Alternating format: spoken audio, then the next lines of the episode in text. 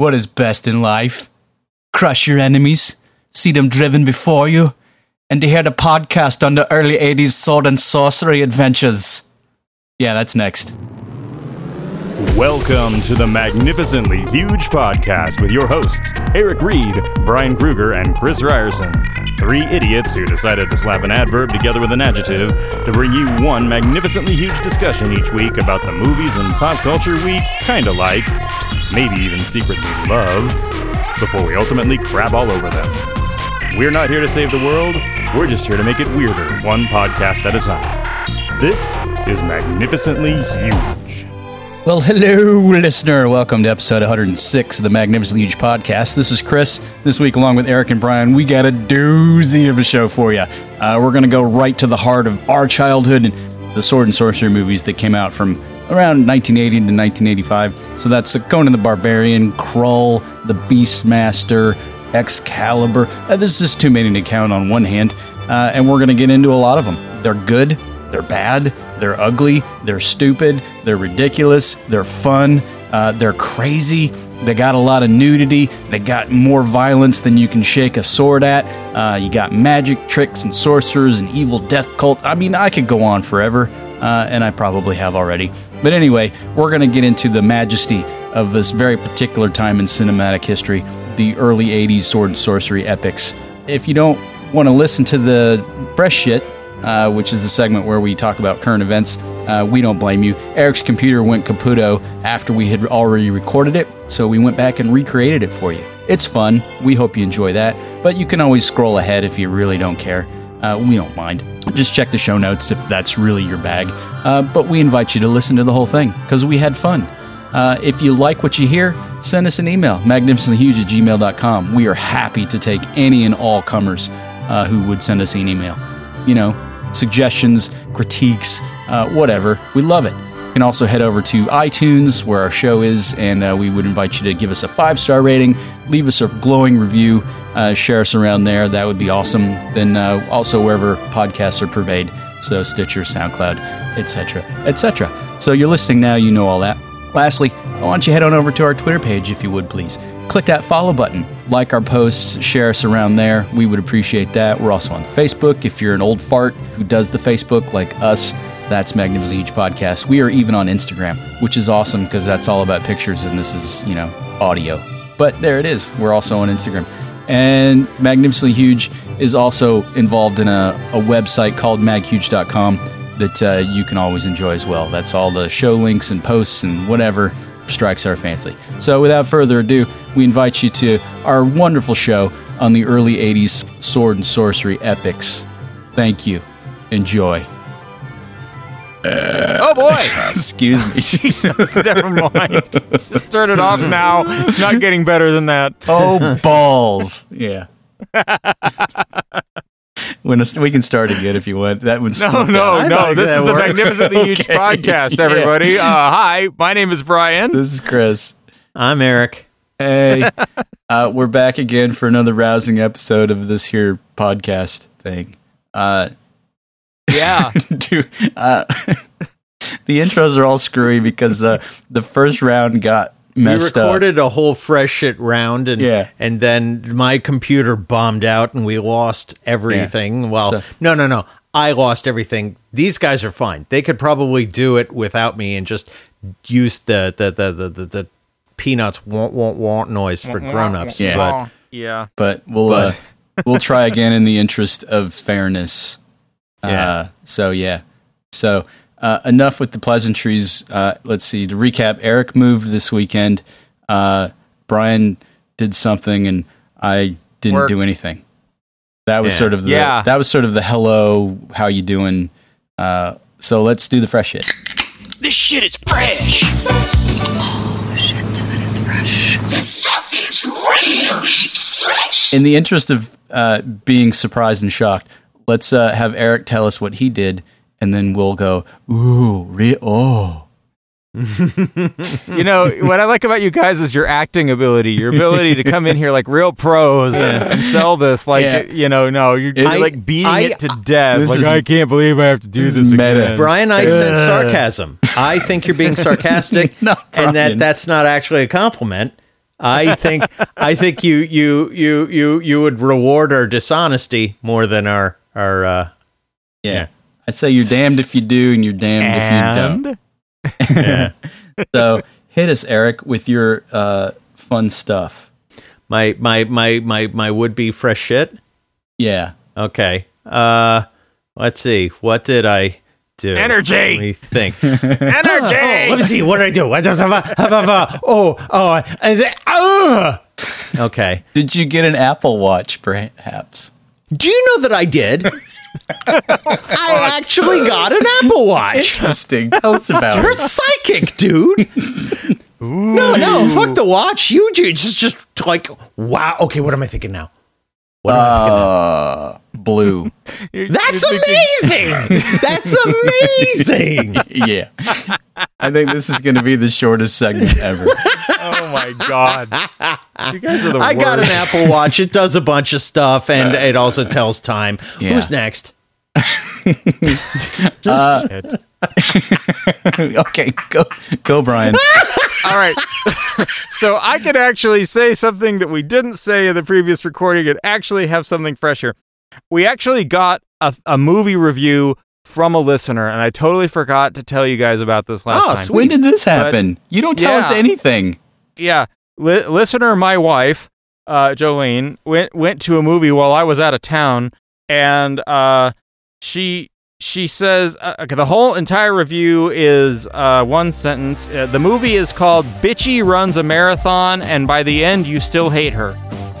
Uh, Is that the is one with review uh, of Brittany Runs a Marathon. yeah? With I can't remember the actress's name, but she was in Workaholics.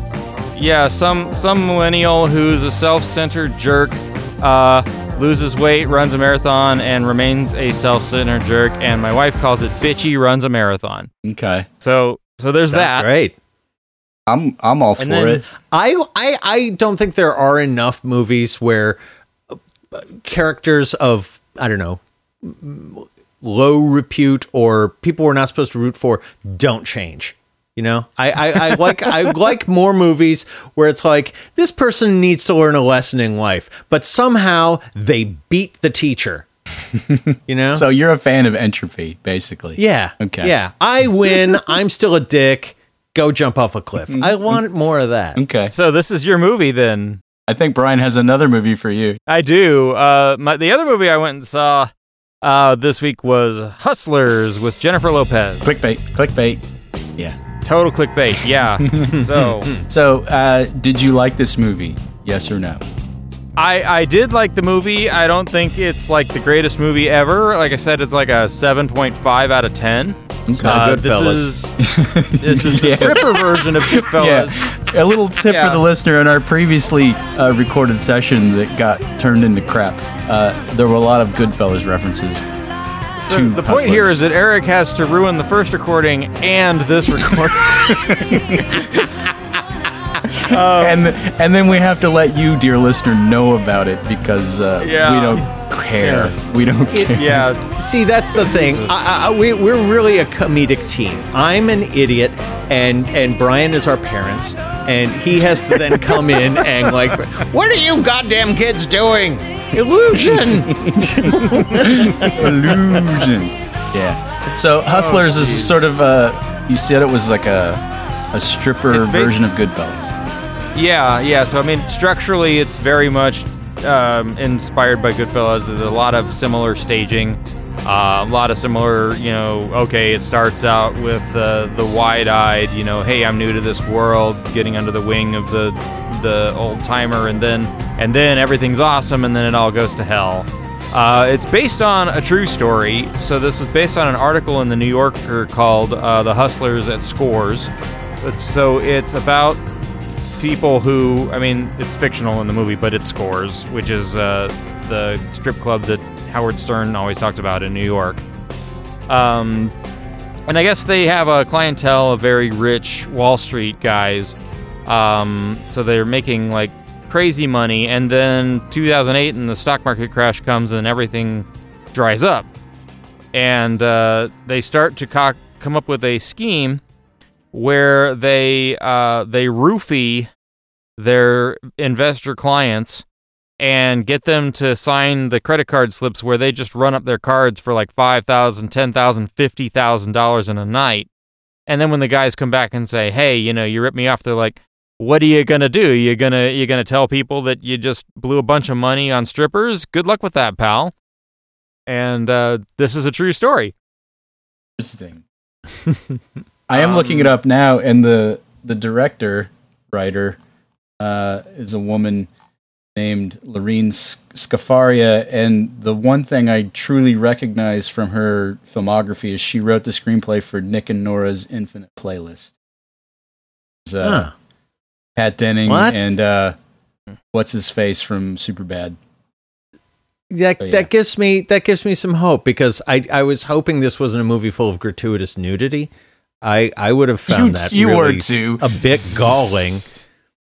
You were hoping for Well- total gratuitous nudity. There's definitely nudity in this movie. Jennifer Lopez is not nude. Uh, Constance Wu is not, but pretty much everybody else is. Uh, Cardi B and Lizzo show up in cameo roles, but the best cameo is reserved for Usher.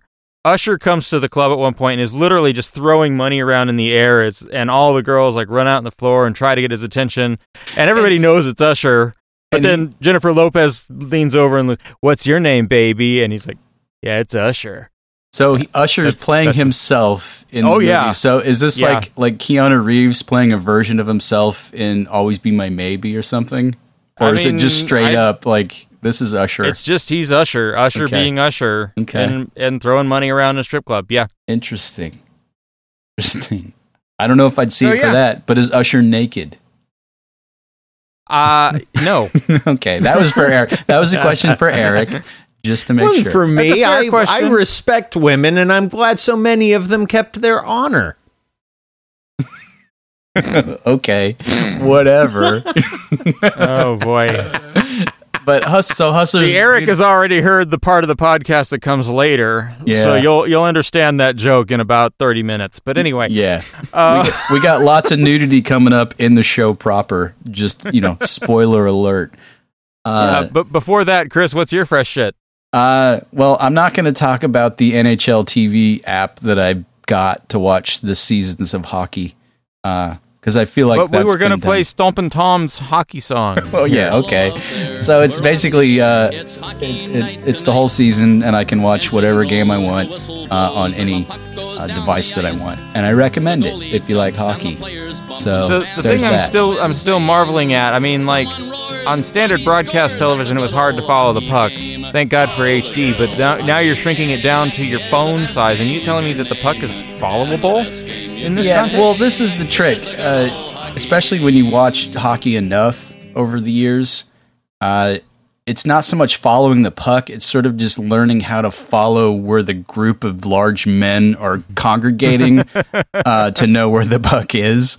Because, like back in the day, Fox News or Fox Sports would do the the thing where The they colors would, streaks the they col- would yeah. shoot around. yeah, Yeah, and that that, was was, weird. that was stupid. That was also the same time where they did the like the Fox bots during their sports broadcasts, uh, little animated, Yeah. stupid transformer looking things. So that was like laser hockey. yeah, was basically, uh, and so that was basically hockey for lazy people. Uh, but if you watch hockey enough, you can kind of get a sense of where the puck is. So it's not a big deal.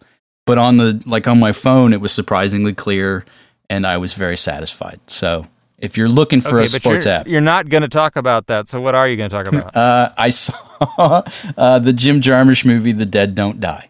And this is where Eric Oh. goes, Oh, oh, yeah. I actually forgot that you talked about this until just now. yeah, that's like everybody else in the theater that didn't go see it. Because uh, Jim Jarmusch is a very renowned indie director, but his movies are very uh, laboriously paced to the point where it's almost somnambulant sometimes. And I think that's a shtick that works for him. uh, especially in the realm of a zombie movie where nothing really happens. But it's it's basically just him uh, poking fun at all of the tropes of every zombie movie that we've become accustomed to, uh, and then not finishing up on them. It's sort of like, well, this is the trope, and then oh, they're dead. So it's you know it's very funny. And uh, and Tilda Swinton, it's uh, probably the best thing I've seen her do. uh, in a long time. Probably since uh, she was in the other Jarmusch movie, uh, Only Lovers Left Alive, the vampire one he did with her and Tom Hiddleston. I wanted to see that. Was That I was what, now? Was that the same kind of uh, um, smartassery that this is? No, that one was more of a- a serious take. That was a very uh, romantic movie, if I may. Uh, it very much in the Percy Shelley vampire realm, uh, where it's basically the vampire couple, Swinton and Hiddleston, uh, are have separated, but they still long for each other, kind of a thing. But because they're vampires and they live forever, the separation has gone on for decades and decades and decades. Uh, and then through the course of the film, something happens that to bring them together. But basically, it's about uh, a couple reconciling uh, with each other. They just happen to be vampires. It's very sweet, very elegiac. Uh, definitely not normal Jim Jarmusch territory. Uh, But uh, once again, he's he's taking sort of the the genre idea and saying, "Yeah, that's not the part that I'm interested." yeah, yeah, it's like he he gets you in the seat with the vampires, and then he keeps you in the seat with the actual like love story. Unlike oh, unlike uh, the dead don't die, which is basically everybody, even the people who are alive, are zombies trapped in this small town. Uh, they're all craving something that they can't have, uh, and there's just a lot of weird uh, meta commentary involved. Uh, I don't want to ruin it this time. I ruined it for Brian when we we talked about it earlier, but I will leave the surprises alone this time. But there are spoilers. Hey, it's it's unruined for me now. yeah. Hey. it's like because you don't even remember what we talked about the first time. So nope, I sure I wasn't listening. Uh, so you know, basically, all you need to know is that Adam Driver and Bill Murray are sheriffs in this town that's overrun by zombies, and Adam Driver just keeps saying over and over, "This is all going to end badly," and then it does.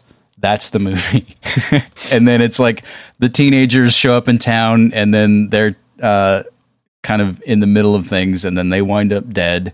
Uh, everybody winds up dead. It's a zombie movie. That doesn't spoil anything for anybody. That's all I'm going to say.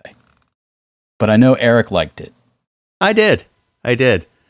Because I, I, I, I got tired of the conventions of zombie movies too. And I liked that somebody came along and, if nothing else, said, they've gotten boring. Yeah. This is all cliche. It's yeah. What's fun about it, it's just a big poke in the eye because it's basically he's made a zombie movie, but it almost really isn't a zombie movie at all. I mean, it's just that's all secondary to everything else that's going on, and it just sort of happens. It's not like Shaun of the Dead where they sort of twisted it in a relatively new and interesting way uh, that just got repeated over and over in other subsequent movies. This one, I think it's going to die on the vine because it's so dry and so just thumb in your face, poke your eye out kind of thing. If you I like think the- zombie movies, you're not going to like this at all. The one thing it's got going But against it is he definitely does not like his audience in this. yeah, it's very true. He's a yeah, it's it's definitely a film made by an older man who just doesn't give a fuck, Yeah. basically, and that's what I adore. so adore as a person who doesn't like zombie movies, am I going to like this movie? uh, no, no, no, no. Oh, I well, think then you're- I'm not going to watch I it. think you're already prejudiced enough against it based on our stellar description.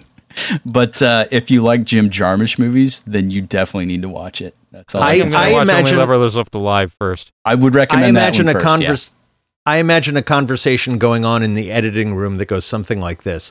Well, the kids won't like it. Well, the kids suck. And that's pretty much it. yeah. So it's like this podcast. Basically, Sweet. Yeah. No, nobody likes this. Okay. Yeah. Not even 13 year old boys. That's a callback to something later. Oh, and that's the fresh shit. So now let's talk about 80s sword and sorcery. Why don't we? Because I, I, I might have mentioned this to you uh, elsewhere that I've been holding on to this one because uh, It's Yeah. a it's a weird period, isn't it? I mean, Yeah. it was it's very specific. Out of nowhere, this stuff becomes really popular. Yeah. So popular that they make trash and then it becomes very well, unpopular. but it's not all trash. What's That's the, what's wait? funny. What's the topic? Uh, What- tell the audience what the topic It's is. uh, early '80s sword and sorcery epics, or not even epics, just sword and sorcery movies. Yeah. because it's it's a very specific subgenre of the fantasy realm. Uh, and it, it, like Eric was saying, it was very fertile in the early 80s. I'd say like 1980 to about 85 is probably its height. Uh, and then you kind of start I- to see a wane. I have a hypothesis as to why. Does it involve Dungeons and Dragons? Because that's my hypothesis. Well, so Dungeons and Dragons was popular about ten years before. I think it, I think it's because the same people shot all of these movies in the same like week long drunken binge in Italy. Yeah, it's definitely there's a spaghetti western vibe to a good chunk of them.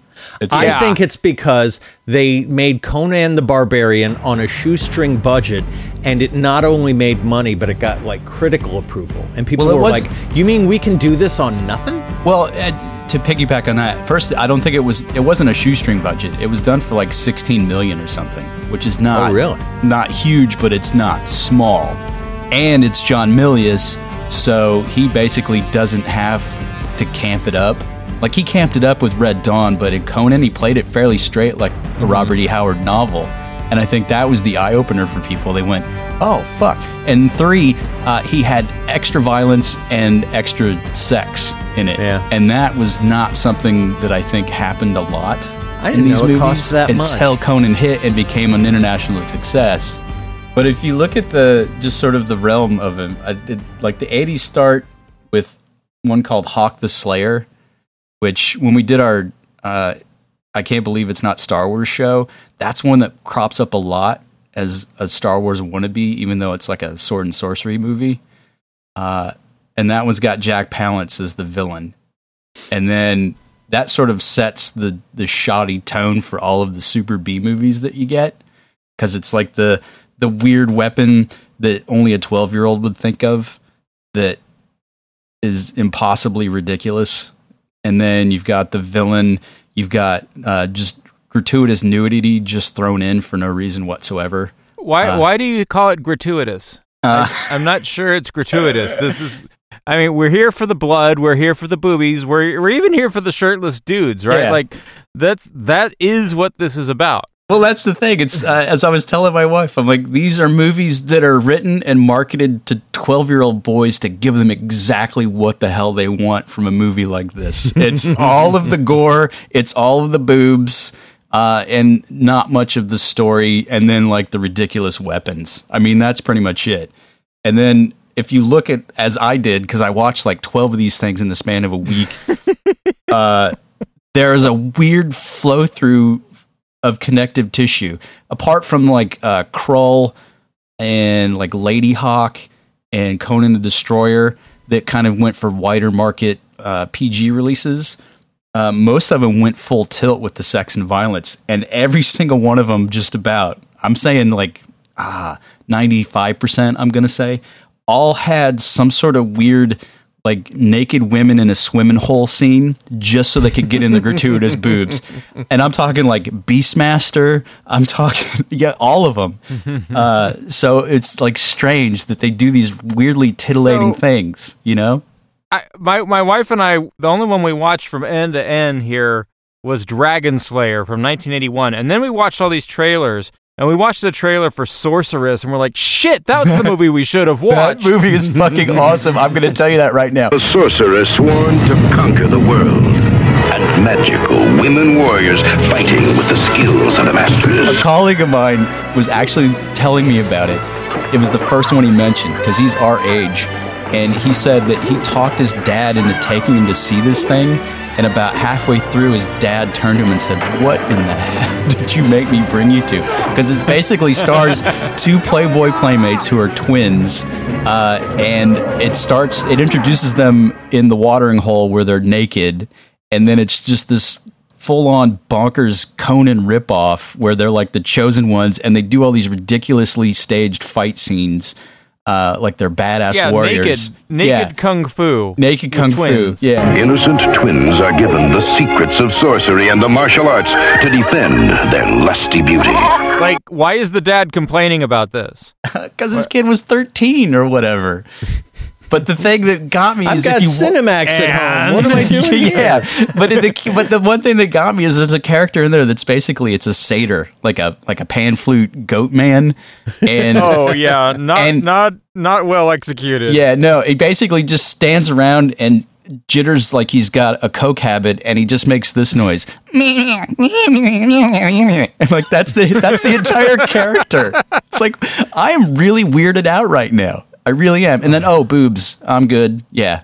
And So- you said Yeah, before, but this one also had like a magical griffin in the sky, right? And like lasers. Yeah, they don't uh, they don't set it up at all. It's like the the end fight is between the magic evil wizard calling his deity and then they suddenly remember how to call their deity and so it's like a winged lion that shoots like green lightning bolts out of its head into this like weird half snake head woman thing and just floating in the sky there's no purpose to it it's just basically these two things in the sky This sounds like the most awesome movie ever made, you would right? think, Like, but I got plenty Jesus. more that, that topped it this week. But yeah, sorceress. that Oof. sounds oh, awesome. to Sorceress gets topped. oh yeah. Okay, naked kung fu chicks and and laser shooting space griffins. Uh, yeah, come on. Oh, okay. As described, yeah. Okay. Yeah. Yeah, come on. See, I keep Like- seeing something that was like they that they would have showed on like uh, the Playboy channel, and you go, "Oh, this is dumb. Where's the bush?" you know, and that's you know, hate it when the noise ruins my orgasm. on the Playboy, channel. Awful interference. Wrecking your orgasm on the Playboy channel. yeah, but if you look at them, even the PG ones, like Dragon Slayer had the swimming hole booby scene. All right, Uh, let's talk about Dragon Slayer for a minute because 1981. This one actually watched 1981. Um, this movie I remember. So I had never actually seen Dragon Slayer, but I had seen the Universal Studios tour Dragon Slayer show back in the day, right where there was this big, like one and a half story tall animatronic dragon that shot lasers from No, its eyes there in the room. That's the Conan show. They did Oh, Conan the Conan show? Yeah, because uh, Dragon Oh, Slayer was okay. was uh, like a Paramount Disney co-production. Right. So that explains why I didn't get a laser eye dragon in Dragon Slayer. Yeah, I was yeah. very much looking forward to. Uh, but you're right. That was the Conan. Damn it! I watched the wrong movie again. Damn it, yeah. Uh, but yeah, Dragon Slayer is an interesting one because it's actually very well done. It's actually entertaining. It's well written. It's yeah. really well acted. I Uh, mean, I, it's- I, I it's got Ralph Richardson. I mean, Yeah. you just don't see him in anything because he was, you know, real theater actor. Well, and what I like about it is that they the basic gist is that it's the girl from the village who's basically raised as a boy because the village has a lottery Sacrifices to, to virgins yeah, to the sac- dragon. Yeah, to Yeah. appease the dragon. And so then it becomes this like weird twelfth night vibe uh, when Ralph Richardson sort of shows up to lend Shakespearean gravitas to it. Uh, it's a very odd mixture, You know, but it works. When they're explaining that that uh, that whole lottery thing, my wife just turns to me and says, "Well, that's a good reason to not be a virgin." yeah, really, you'd think they'd all be having sex. Yeah. Yeah. And then yeah, let's go. Let's all go down. Eventually, the they actually hole. call that out, right? I thought of that, but then I thought, you know what? It, it, it's that that that's probably a technicality. What they mean is not married. You know, it's like property unowned. Yeah. Uh, well, in those days, virgin would have to mean like nine years old, right? Like we're ooh, ooh, that's a we're- whole other thing. we're talking like people didn't live much past 30 Yeah. okay okay fine 10 years old 11 ah, Okay, tops. thank you. I, I Yeah. still maintain I don't think it's the point. I mean, it, they just they wanted women because you know they're useless, and they wanted someone who wasn't already betrothed because you know cash. Yeah. I don't think the dragon said and make sure that their their their cherries unpopped. I mean, Yeah. they you know Okay. it's a dragon. He doesn't care. why don't why don't they sacrifice useless people to the dragon then? If the dragon doesn't actually care who's getting sacrificed, like, hey, Bob's a dick. Let's sacrifice Bob, right? don't- like, we I do don't that. know. I mean, Well- if you think of it, everyone's pretty useless in that time. I mean, they're wearing sackcloth for Christ's sake. Yeah. Well, It's like, how I do will, you find a loser when everyone's wearing sackcloth? Well, I will admit that the dragon has a really cool name in the movie, like Vermithrax pejorative or something. uh, and it's really well done because it's all practical effects for the most part, Yeah. and then when it's flying around, it's like the the ILM optical stuff. Uh, but it yeah, works really very good well. puppet work uh, Uh, for both the baby dragons and the actual dragon dragon. Yeah. So it's it's a weird bag because that early time, it's like they took care to make these things. Uh, apart I from like also- Hawk the Slayer, but yeah, I, I don't think them- it hurts any that this was, you know, I correct me if I'm wrong. Uh, this was a British production, and I mean, this is their. Um, it's like this is this is the stuff they know. They're not going to mess it up. I mean, Well, if if it was done here, then it would, you know, it would star the Barbarian Brothers. yeah, which ugh. Well, before before we go on to that, I just want to put a bow on uh, Dragon Slayer. The end titles come up says Dragon Slayer at the bottom says a Walt Disney production, and that's when my wife turns to me and says, "Oh, that explains the lack of moms." yeah, it's uh yeah. Well, it's eight, that came out in '81, and that's sort of the watershed year. That's kind of when things get kicked off because it's that uh, Clash of the Titans, which uh, technically to me is not so much sword and sorcery. That's just a straight up uh, sword and sandal. Greek, yeah, well, that's the Greek gods, right? Yeah, so it, that one sort of doesn't count. But it also is the year that Excalibur came out, which I'm kind of hemmed and hawed and like, is Excalibur sword and sorcery? I'm like, well, yeah, because it's about Yeah. a sword and there's a sorcerer. So yeah, that that yeah, pretty much counts. that. Which Arthurian stuff, that's pretty much the definitive. Yeah, I think. Uh, yeah, oh yeah, totally counts. Uh, but watching that again, it's like, ah, that's just a bug fuck crazy movie that John Boorman made. Because up until about the third act, it's pretty straightforward mythology. And then he just goes off the rails and it turns into Zardoz almost when you get like the Mordred stuff. I'm like, what? I forgot all of this. Yeah. It's just give me a break. Which is which is in yeah, it's it's in the stories. I mean, that's he didn't make anything up. Oh, I know. It's just crazy though. Just as trying to make the movie Excalibur more relatable to the audience, so he references Zardoz. Zardoz! Zardoz! It's a Boorman film. Right now, I'm you on a get roll. it. Yeah. Okay. Um, this isn't leaving Rangoon. It's beyond Rangoon, you Beyond imbecile. Rangoon. I don't know. so yeah, so 81 is kind of a watershed year, but uh, I think where it really hits, and we can pretty much do this as ground zero, is uh, 82 when Conan the Barbarian comes out. Because that to me is the Sure. one that just blew it wide open. Because it's not until then do you start seeing all these weird copycat ones that move overseas or that Roger Corman does. Maybe that's the thing. It's not that uh, uh, uh, Conan the Barbarian was cheap. It's that everyone else said, "Oh, we can do that cheap." Yeah, that doesn't and they- involve special effects. and they can't. That's for sure. uh, but the weird thing about that is that 82 is also the year that Beastmaster came out, and they were both released within like three months of each other. So Conan came first, and then Beastmaster. And Beastmaster almost uh, beat for beat is the same movie. It's just much dumber. Yeah, it has all of the same. Yeah. the thing But was it- born to be played on cable twenty Yeah. times. Well, I think the joke was because it didn't do well in the, the theater, and so it just ended up playing in perpetuity on cable. And I think Dennis Miller's the one who had the joke that HBO stands for "Hey, Beastmaster's on," because it was just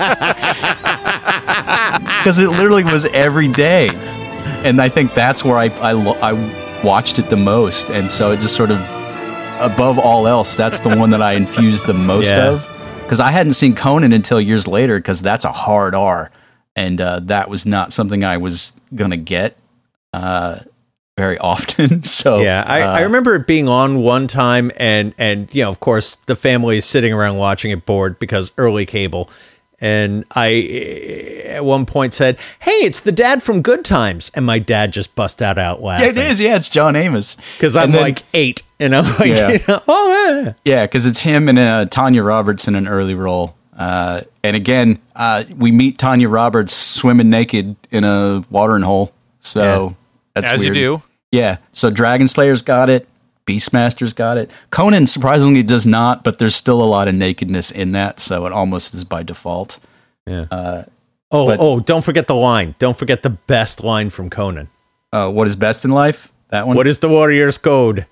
Conan? What is best in life? Crush your enemies, see them driven before you, and they hear the lamentation of your women. But then you got the weird villain played by James Earl Jones is like that cult leader who's Yeah. like the snake god. His name is Thulsa Doom. And he just he's barely in the movie. He's like in the beginning when he cuts off Conan's mom's head, and then he shows up later when they go to rescue the princess, and he's like the epitome of just weird fucking evil villain. It's like I would not want to mess with him. You know and what I I, love the I, I love the sort of philosophical argument they have at the end where you know Conan comes representing steel and he has that great line about what good is steel without the flesh to wield it and I was like Yeah. oh yeah and the, oh Yeah. yeah well, what's the bit where he's like look how much power I have and he looks up at someone standing on the cliff come here my child and this person just walks off the cliff Yeah, she like, like- falls off the cliff. He's like, "People are power." Yeah. like, oh. So yeah, it's a total Jim Jones situation. It's so funny, and then uh, Conan wrecks it all.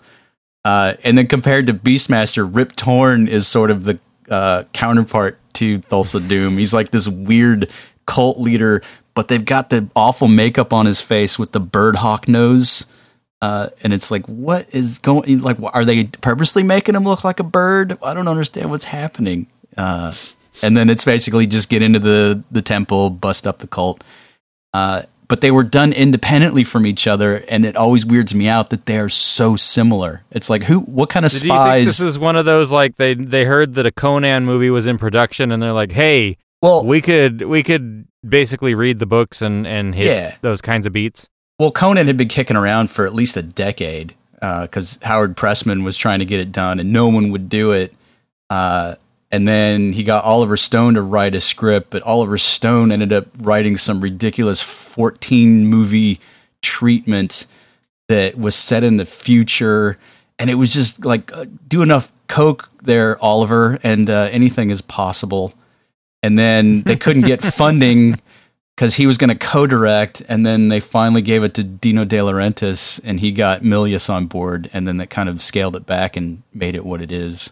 Could, Uh, could that be the title of this episode? Do enough coke there, Oliver, and anything is possible. yeah, or at least a t-shirt's available on our website. Yeah. uh, and then uh, the other good one from '82, well, not good one, but uh, that I need to mention is one with Miles O'Keeffe, who was in the Bo Derek Tarzan movie from '81. Uh, he's in one called Ator, A T O R. Just Ator, the fighting I remember eagle. this the one Yeah. is that the one with like the great big three-bladed sword that No, shoots that's blades that's uh that's, the That's sword and the sorcerer. Sword and the sorcerer. oh yeah. okay that's the Not to be confused with the warrior and the sorcerer Yeah. with David Carradine, but or we'll the get there. or the movie Sorceress. But I yeah, remember seeing the great big sword and going, "That's Yeah. stupid." We'll get to that one in a sec. But the uh, but Ator the Blade Master was like the third one. It's like three three of these things. But this is one of those Italian made ones, and they dress them up as quote unquote barbarians, which basically means they're wearing fur booties and breeches and no shirts. And there's the gratuitous nudity, and there's some random quest, and it's Still the not gratuitous. yeah, and it's Yeah, still okay. and it's the uh like the the weird death cult leader. I mean, it's Conan the Barbarian just uh, with less effects and a much smaller budget. And he's so wooden through the whole thing. It's like you are you sleepwalking through this thing? His fight scenes are awful. And the only thing that I can recommend about this starts in the beginning because he's basically the kid who has been prophesied to usurp the powers that be and become the great warrior king. But then he's hidden away so they can't kill him, and he's raised by a villager. And then the villager already has a daughter, and they grow up as siblings. And then they literally are walking through what looks like a park uh, in the middle of a city. And then they stop, and then they, they basically tell each other that they love each other. And then they have the conundrum: it's like, well, are we allowed to marry each other because we're siblings? And then Ator tells us to the father, and the father says, "I'm so pleased because you're adopted." That's the crux Oh of the boy, Yeah, That's uh, thanks, Dad. Now Yeah. I'm gonna go fuck my not sister. yeah, that's the hero's journey right there. So it's so awful. It's so. bad. I sat through all of it too. Oh, so every time I see the Ator, I, I think it's Yor the Hunter from the future. And I only Yeah. bring up Yor because I haven't seen it. And the reason I haven't seen it is because of the funniest, coolest thing my mom ever said to me. We were looking at the newspaper, looking for a movie to watch. You know, we're kids in the early 80s. And, and we're like, Mom, Mom, can we go see Yor the Hunter from the future? And she goes, No, up Yor. and that was it. But um, boom. I Don't like for- that. Don't forget to tip your waitress. I'm here all week. Yeah, thanks, mom. Ah, so yeah, so at Ator, do- don't don't watch it. Uh, and then and so that sort of rounds out 82, and then 83 was sort of the I think the acme for these because then it starts to to sort of drop off a little bit.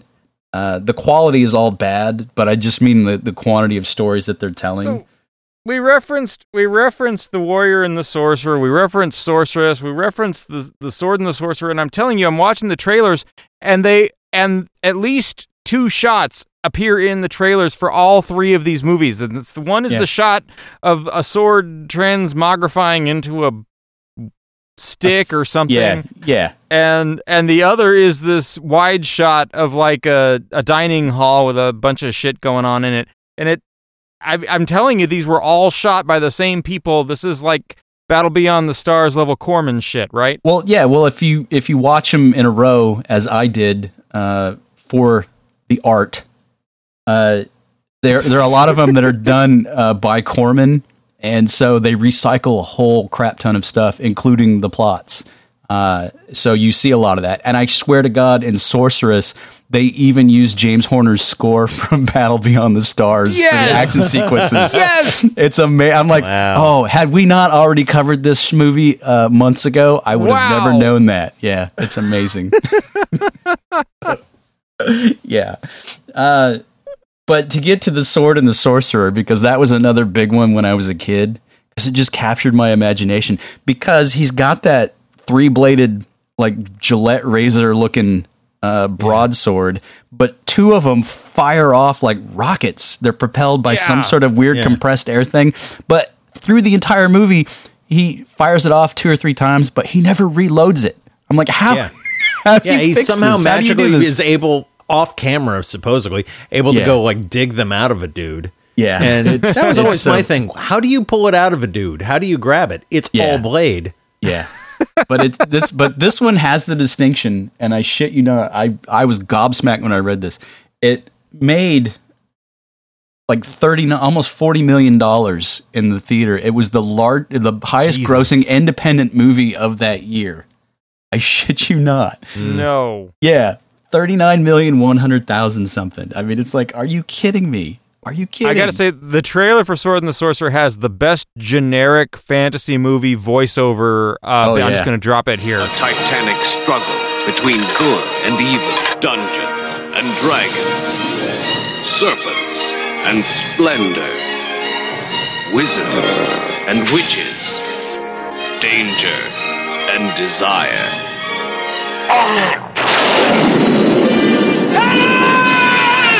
And the mightiest of all heroes, in the greatest of all adventures. it's so good. And they're all like that too. That's what's funny.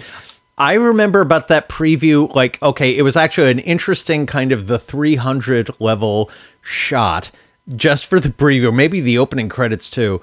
And uh, it's like this faceless army, and they're they're in slow motion moving against this other faceless army. Like basically, when you say army, I mean like four or five dudes, and it's all very shadowy, and there's lots of smoke, and Yeah. they're gonna fight, and they're they're coming together, and as they clash, this douchebag with a three bladed sword comes running up and jumps right on into the middle of them. Rah! And it's Yeah. I, I I thought I don't need to see this movie anymore. I oh, know Oh, how bad yeah. it is.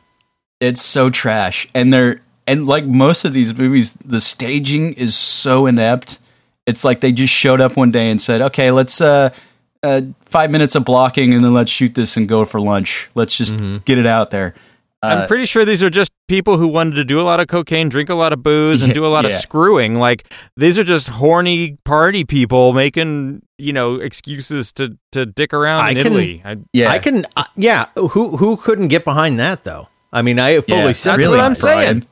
Yeah. really uh, I'm not. so, I'm yeah. not criticizing. I, I I come here to praise. well Good job, it's, uh, everybody. Well, it's being the highest grossing independent of the year. Uh, the director got some work after that. He's the guy that was responsible for uh, Van Damme in Cyborg uh, a couple years later. So he managed a, a weird genre career despite is this, also- movie. But this is also before the renaissance of indie films when that meant Yeah. something. Yeah, I mean, at this So- time, indie still- film really means Roger Corman and you know awfulness. Yeah. Well, but take 39 million in 1983. That's like Yeah.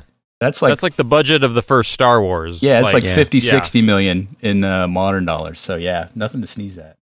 Uh and then 83 uh also had one of my favorites uh called Death Stalker. I was going to is- say, are we getting to Death Stalker Yeah, 1 which- through 4? Well, this is the first one, but yeah, the fourth one came out in the early 90s, and this is basically the epitome of these movies as far as I'm concerned. Death Stalker 1 is effectively a softcore porn movie just disguised as sword and sorcery because it's just naked people left and right. They don't even make any bones about it. This It is also so- when we get the really cheesy 80s music, right? Like, Yeah. now we're getting into it. Yeah, and it's it's, just, it's another like hero's journey, and like the the the warrior like goes to some evil wizard running a tournament, and then he meets up with other warriors, and one of them's a, a woman who's really badass with a sword, but she literally doesn't wear any clothes. It's like she spends the whole thing, and then I found out later it's the woman that uh, what's his face, the Motown sound guy, uh, Christ can't remember his name right now, but uh, he he basically shot her to death. So it's Oh. like, oh, yeah. What's his face? Well, yeah, you said Motown Sound, and I'm like, Don Don Cornelius? No, no, No. you actually mean um, The Wall of oh, Sound. shit. Yeah, Yeah, yeah, yeah. That guy. motherfucker. I should know this. yeah, it's just called. Yeah, yeah. We're we're dumb. Uh, yeah, but we any- suck. but anyway, Deathstalker is uh is really like it's like an hour and sixteen minutes, and I'd say about an hour of them uh, includes some sort of skin. Uh, there's like the hall scene where all the women are naked. Barbi Benton shows up, and she's naked for half of it. I mean, it's just the, the whole thing is just there to put naked women on the screen and sell some tickets. It's just and the guy is actually called Deathstalker by the Yeah. other characters. That's his name, Yeah. And I think in the RiffTrax version of this, somebody, like one of the comments they said was, uh, "Is that Mister Stalker, or should I just call you Death?" I mean, it was something like that because it's So, just so you watch this movie more than once. Once to watch it, and once with the riff well, tracks. Well, this is Okay. the this is the deal. When I worked at Blockbuster, uh, I would get free movies, and like one time, I just thought it would be fun to watch all of the fantasy movies on the shelf in order. And I think I made it to Deathstalker before I said, "Nope, I can't do anymore." and that was where I finished. So, and yet, and yet, Yeah. this week you watched like twelve of these things oh yeah, because you're you're a maniac. Yeah. Well, not only Death Star, and then you got Fire and Ice. Did you ever watch Fire and Ice? The Ralph Bakshi, Frank Frazetta.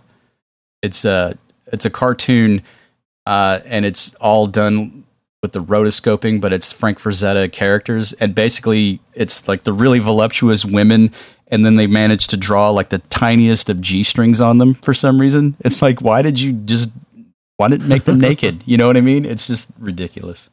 Uh, and then also that year was uh, your favorite Brian Krull from Yes. Columbia Pictures. Crawl. Another Yeah. one with a magically weird weapon uh, that they tried to sell the whole thing on. The Glaive. Yeah. Yeah. What can I- we say about Krull? Which is basically a huge throwing star with, I guess, folding blades that you throw Yeah. at people, and it magically comes back to you boomerang style because reasons. this is another one that should have been a Star Wars movie. Honestly. Yeah, I I think that's why I liked it. Is it just had that kind of like. I don't know. They had the Slayers that were kind of stormtroopery, except that they screamed like little whiny bitches when Yeah, they and- died. And then they turn into like what weird like worm things that crawl into Yeah. the dirt. I mean, it's like what?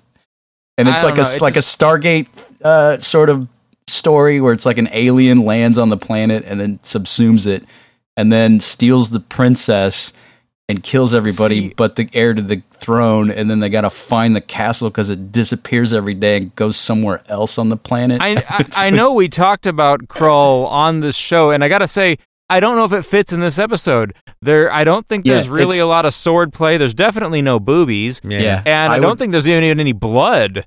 Well, in this Krull. was this was the first one where I watched through and uh, and I went, this is a very chaste movie compared to all the rest of these that I've been watching here. Oh, It's sort of an it's sort of an outlier almost because it It's doesn't like, follow it's like any the Dark. Crystal without puppets. You know, Basically, yeah. Although the same level of acting. Uh, but yeah, I, I would agree with you. I don't think it fits, but somehow it gets lumped in with these because it's like space aliens and laser sword spear things, and yeah, Oh, yeah, they shoot lasers. No, they're shooting lasers. No, it's not fan. No, mo- next movie. Move yeah. on. Yeah. Okay, Uh, let me let me bounce mine off of you because I'm I'm kind of on the fence. You tell me if this counts. Okay. But uh, Ridley Scott's Legend. No, I that- almost watched it. Why doesn't it count? I It's- almost watched it's- this one. That is of the fantasy era, and that's of the fantasy genre, but it is not really sword and sorcery. There's swords. There's sorcery. Uh, but up? it do- but it doesn't really fit the mold. It's close. It's I I can see where it would be the gray area, but for me, Mm-hmm. it doesn't move into sword and sorcery territory because it's not So the it's more. It's more class Clash of the Titans. I mean, It's- yeah. I don't know. That's kind of why I was asking if it counts or not, because I also feel it, it, it, it has more sort of fairy tale yeah, feeling to it. It's It's- it's like it's got it's got nymphs and and fairies and magic and- Unicorns. Yeah, I mean, it's it's got elements because it's got sort of the chosen hero prophecy, and you know you got to go save the princess. and I got to tell you, such. everybody, go go see it anyway because it is it is probably the best uh, uh, uh, Tom Cruise movie you're ever going to see. I mean, Yeah. this is before he was whatever he is now. This, Yeah. is, this is why I didn't watch it. Is my wife hates Tom Cruise and she's like, yeah, something else. And so we Yeah. watched Dragon Slayer. well, it's got Tom Cruise. It's got uh, Mia Sara, who's It's got Tim uh, Curry. yeah, It's got a fucking awesome Tim Curry. Yeah, it's basically apart from uh, Frankenstein from Rocky Horror. Uh, that's his role. He's, uh, he's the devil, The devil. the giant red horns and whatnot. but he But yeah, what I I, don't. love about him in I- this I is wanted- that there is so much makeup and there is so much going on, and yet he is still in charge. It's not like you're watching it going, "Wow, that's a lot of makeup." You're watching an incredible actor Yeah. work around all of that. Yeah. So I don't know. I want to lump it in, but I think it's like Brian said. It's sort of more of the Clash of the Titans sort of thing. Uh, it's I think fantasy, what you're saying but is it's it's too highbrow for for this subject. Well, but not even that. It's just, but it just doesn't. It doesn't hit all the beats. There's definitely no naked swimming watering hole. Uh, for one. Oh well, then fuck that movie. yeah, Yeah. So, so Um, it's it's on the fence, but I'm gonna I'm gonna vote no. All all right. right. That's just mine. Uh, what what what else? What else did you suffer through? uh, uh, well, I didn't suffer through this one. I was surprised that I loved it so much. Uh, you can't find it anywhere but YouTube, uh, and there's no Wikipedia entry for it. but it's it's from 1983 as well, and it's basically a female version of Conan the Barbarian. It's called Hundra, Hundra. yeah, starring a, a woman named Laurene Landon. First, Hollywood brought you the legend of Conan. Now comes the match, too great even for him. Hundra, Hundra, the action adventure story starring the most exciting action actress of all time, Laurene Landon. and uh, it basically starts with a tribe of Amazons in the forest, and then it's like the uh, the army comes in out of nowhere and, and just destroys the whole village. But she's away hunting, and then comes back, and she's the only survivor. And their whole culture is basically just uh, they give up the male children and keep the women and raise them as independent. It's a very weirdly feminist take on the Conan And legends. then, and then, and then she ends up in World War One and Yeah, uh, defeats it's, it's the yeah. very similar, very similar to Wonder Woman. It's Wonder Woman, but no, yeah. yeah, but uh, like she comes back from the hunt and and gets chased by the remaining villainous uh, horde, and there's like 16 of them, and like the whole opening credits is just her running into the desert away from them, and then she finally makes her stand, and within like five minutes has killed all 16 of them. and it's like a very well staged action scene. It was funny. I was like, ah, this is actually fairly competent. I'm surprised and shocked. uh, and Ennio Morricone did the music. Again, shocked. but you know, it's an Italian production. Uh, but then the whole thing starts to go off the rails when she finds like an elder from her tribe that's living in a cave somewhere and tells her that she's got to get pregnant so she can keep the bloodline alive. And then the whole second half of the movie is this barbarian woman who's basically just trying to get laid. It's like species. And that's the bulk of the story. And then there's a religious cult who's taking women and whatever, whatever. But basically, it's just becomes like this weird teenage rom com. Like she's all that because they they gussy her up and show her how to be a beautiful woman so she can entice a man so that she can get pregnant. And then they like get My her pregnant. fair Hundra. Yeah, exactly. and so she has the so like gets pregnant and has the kid, but it's like like maybe five minutes of the entire movie. It's just like told, oh, I had my girl, so now I need to go back to the woods, and then they save the day. It's the most insane fucking movie I think I've ever seen. I was so enthralled by it, and I can't explain why. But if you can watch it, I would recommend it. Hundra. Ugh. Yeah, I can't imagine Exactly. watching most of these though. No, yeah, I you, did you it don't get for to make you. fun of me for these movies I'm watching anymore, Chris. Good God. Well, you know, all in the name of science, friend. Uh, and then that's kind of towards the tail end before these things start to taper off. I think Car- David Carradine crapped out uh, the sword and the sorcerer, or the warrior and the, Warrior and- sorceress, yeah. and sure. he basically looks like he just did it for the coke money because it's just the whole thing is horribly staged and there's naked women and swords and uh, it's basically fistful of dollars but in a sword and sorcery form and then that's the year conan the destroyer comes out where they basically neutered conan for the pg rating and it's got wilt chamberlain and grace jones as the sidekicks and that is just a a awful awful awful awful movie i It's the can't Mortal and Kombat light. annihilation to yeah Conan's basic- Mortal Kombat. yeah, Yeah. yeah And Light from Repo Man. Remember him? oh he is in that isn't he Yeah. is, is he Yeah. He's Damn. the he's the comedic sidekick. Well, and and Mako makes his reemergence as the wizard, and then it's like, uh, remember that little kid? I can't remember his full name. It's Ernie something, but he was like the little kung fu kid that showed up in all like the Disney TV shows. Uh, and I think he ended up being like one of the Teenage Mutant Ninja Turtles in that Golden Harvest movie. Uh, but he's just basically doing like, or no, he's in Red Sonja. See, this is where it gets muddled because then I start like fusing them all together into one giant movie, and I can't dis- disseminate. He's in Red Sonja. Sorry. so at that point, yeah, they all start to sort of just go for the PG market, and they're they're they get rid of the nudity, the violence is toned down, and then by eighty five, you get Ladyhawke, which is where I cap it, which is Rutger Hauer, Michelle Pfeiffer, and Matthew Broderick, and it is just phenomenally awful. A I Richard love Donner Lady movie. Hawk. I It's really? I- Is, yeah, yeah, is I it, loved it. Is it is it the Alan Parsons prog rock score set to a medieval Yeah, fantasy that you like? Tangerine Dream probably is why. Yeah, it's the Well, no, synthesizer. Tangerine Yeah, I think Dream is that's the sword and sorcery movie where all of our sisters, those of us who had them, were like, "Oh, finally, Aw. one for me because it's got romance and, and no titty." yeah, where Rutger Hauer and Michelle Pfeiffer are lovers who are cursed. So he's a wolf by night, she's a hawk by day. So they can they're only always see toge- each other in the yeah. twilight. They're yeah, always I really together, liked but that always framing device. part. I thought that was cool. Uh, um, it's. Have you watched it recently though? no, I haven't, Yeah. so it probably Uh, sucks. But all I will liked tell you is that- at the time. Well, I saw it a couple times after it had come out. I saw it in the theater and then again on video, and it was passable, I guess, because I didn't really know any better.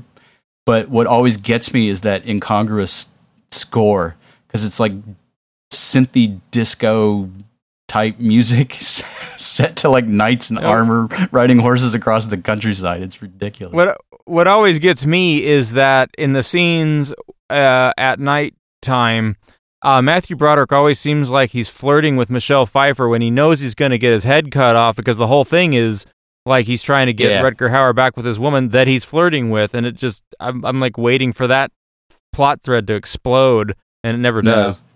Well, I like that uh, Angel Molina shows up, who played uh, Doctor Octopus in Spider Man Two, uh, among other things. He shows up as sort of like the the villainous bounty hunter, wolf hunter, whatever. Uh, and then like he shows up for five minutes, and then Michelle Pfeiffer shoves him into a wolf trap in the forest and kills him. It's like, what was the whole point of this character? I don't know, but whatever. And then they move on with their day. La la la la la. And then the Alan Parsons score shows up again, and it's just seared in my brain, and I can't get rid of it now, and I'm so upset. You're right. It's probably the score. Screw Yeah. you, Chris. It was awesome. yeah. Uh, and then yeah, after that, it's sort of after eighty five, it it sort of tapers off. You get a few more, but not anything notable. Even like Willow caps out the decade, and it's like yeah, ho hum. Uh, So- yeah, the less said about Willow, the Yeah. better, I think.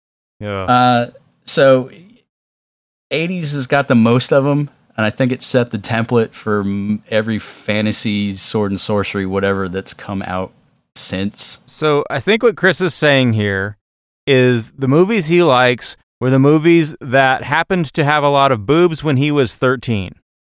Hell I yeah. can't I can't imagine why that yeah.